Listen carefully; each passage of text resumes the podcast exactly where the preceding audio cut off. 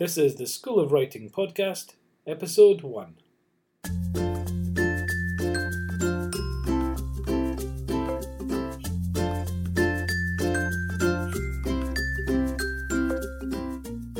Hello, welcome to the first ever episode of the School of Writing podcast. I'm your host, Barry Hutchison, author, screenwriter, writer for comics, and founder of schoolofwriting.net, an online resource for those looking to either begin a career in writing or just get more out of writing for pleasure.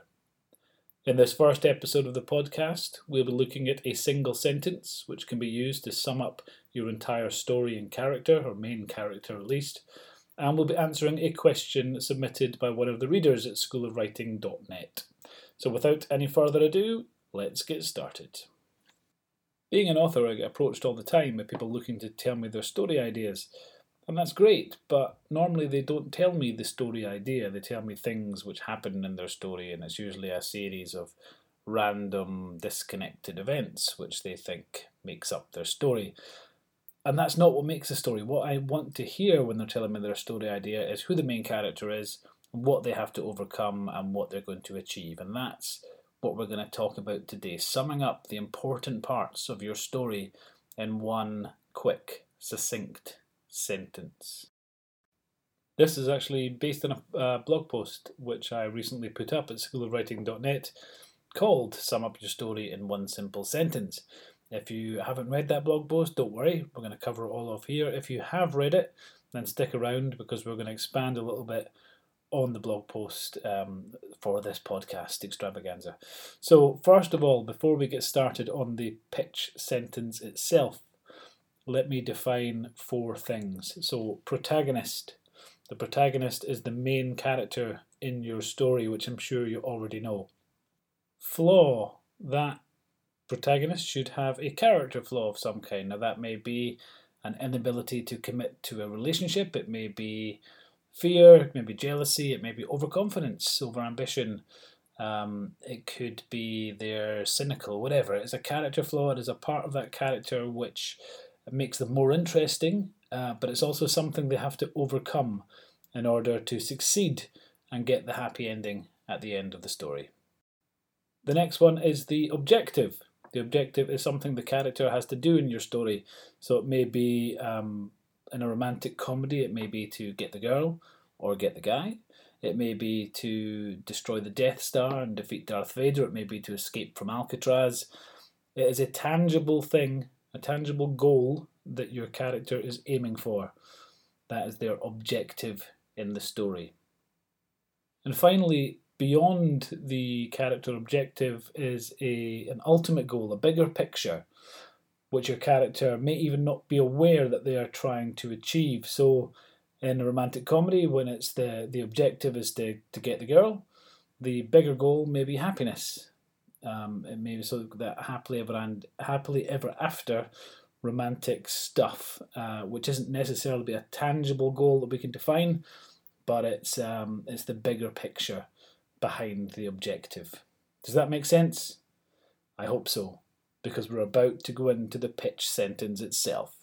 Go and grab a piece of paper and a pen and come back after this little musical sting.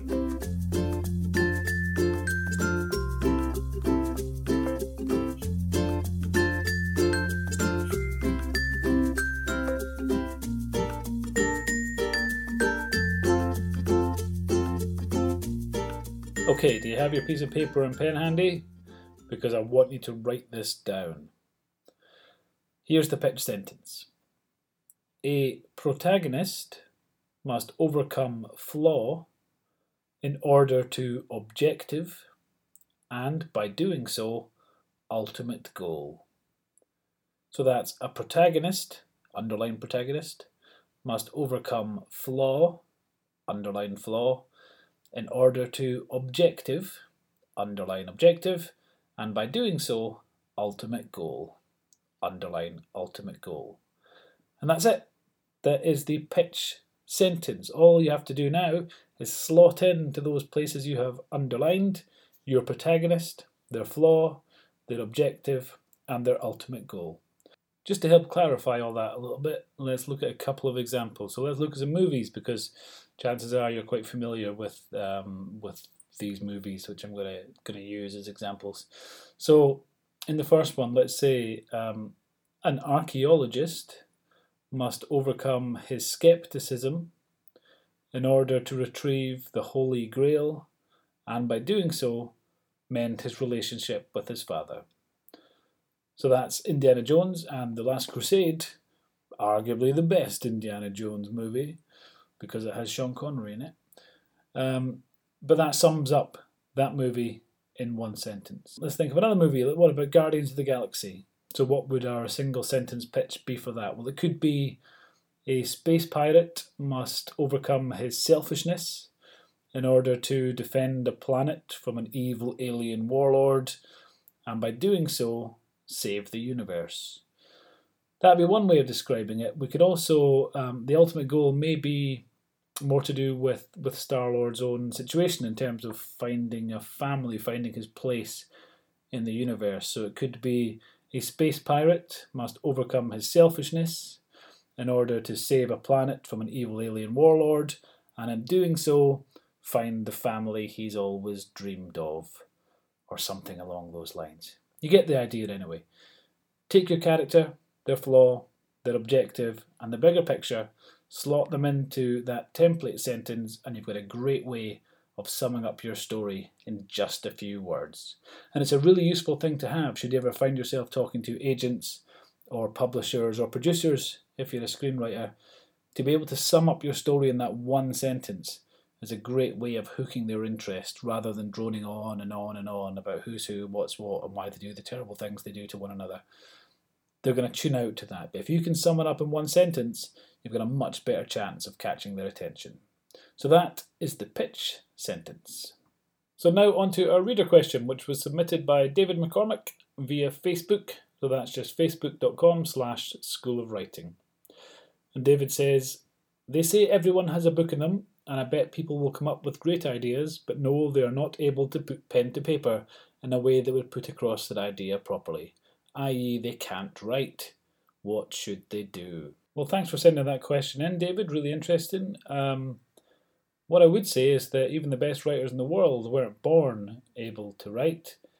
I know myself, not that I'm considering myself as one of the best writers in the world, but I know I wanted to write from about the age of nine, and I practiced relentlessly day after day until the age of about 30 when I had my first book published, although I had screenplays picked up before then. So um, yeah, I wasn't born with the ability to write. I learned it over a number of years. I practiced, and every time I practiced, I got better. And that's what happens with anything in life, really. And writing is no exception. So if you have an idea in your head, you have three options really. One is forget it and never do anything with it, and um, always wonder what if I had just done something with that idea. Option two is to pay someone else to do it. Now uh, I wouldn't recommend that unless you are a celebrity of some kind, because they seem to jump at the opportunity to do that. There are lots of ghost written books out there with celebrities' names on the front, and the celebrity didn't really have anything to do with the story, although they maybe did submit the initial idea, like you're talking about. The third option, and the one that I would heartily recommend, is to give it a go. Just try and write it.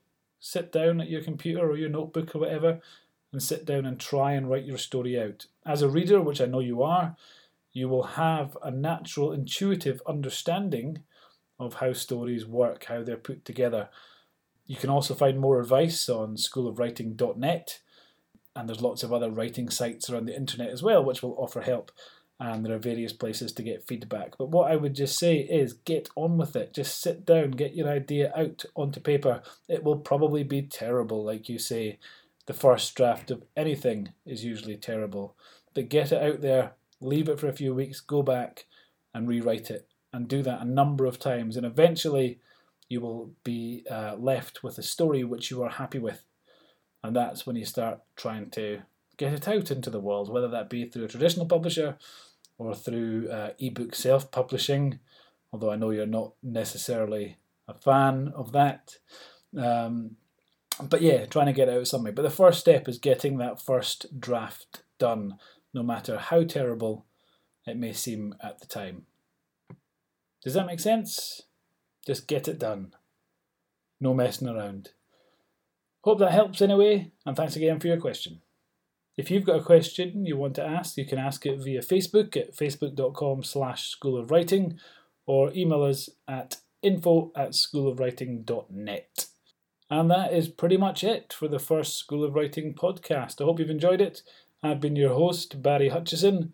You can find out all about me at barryhutchison.com or, of course, over at schoolofwriting.net.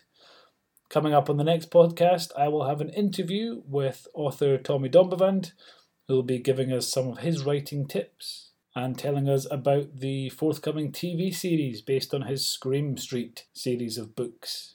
For those of you who are interested in self publishing on Kindle, I'm in the process of putting a course together called From Pitch to Published, which will take you through the entire process of plotting, writing, editing, and publishing your short story or novella in just seven days. So uh, keep your eyes out for that at schoolofwriting.net and sign up for the mailing list if you want to be kept informed of all the new developments going on with the website. But that's it for now. Thank you for listening, and if you're looking at this on iTunes, please subscribe or leave a review because that'll help move it up the rankings. So I'll talk to you again in a fortnight, and in the meantime, keep writing.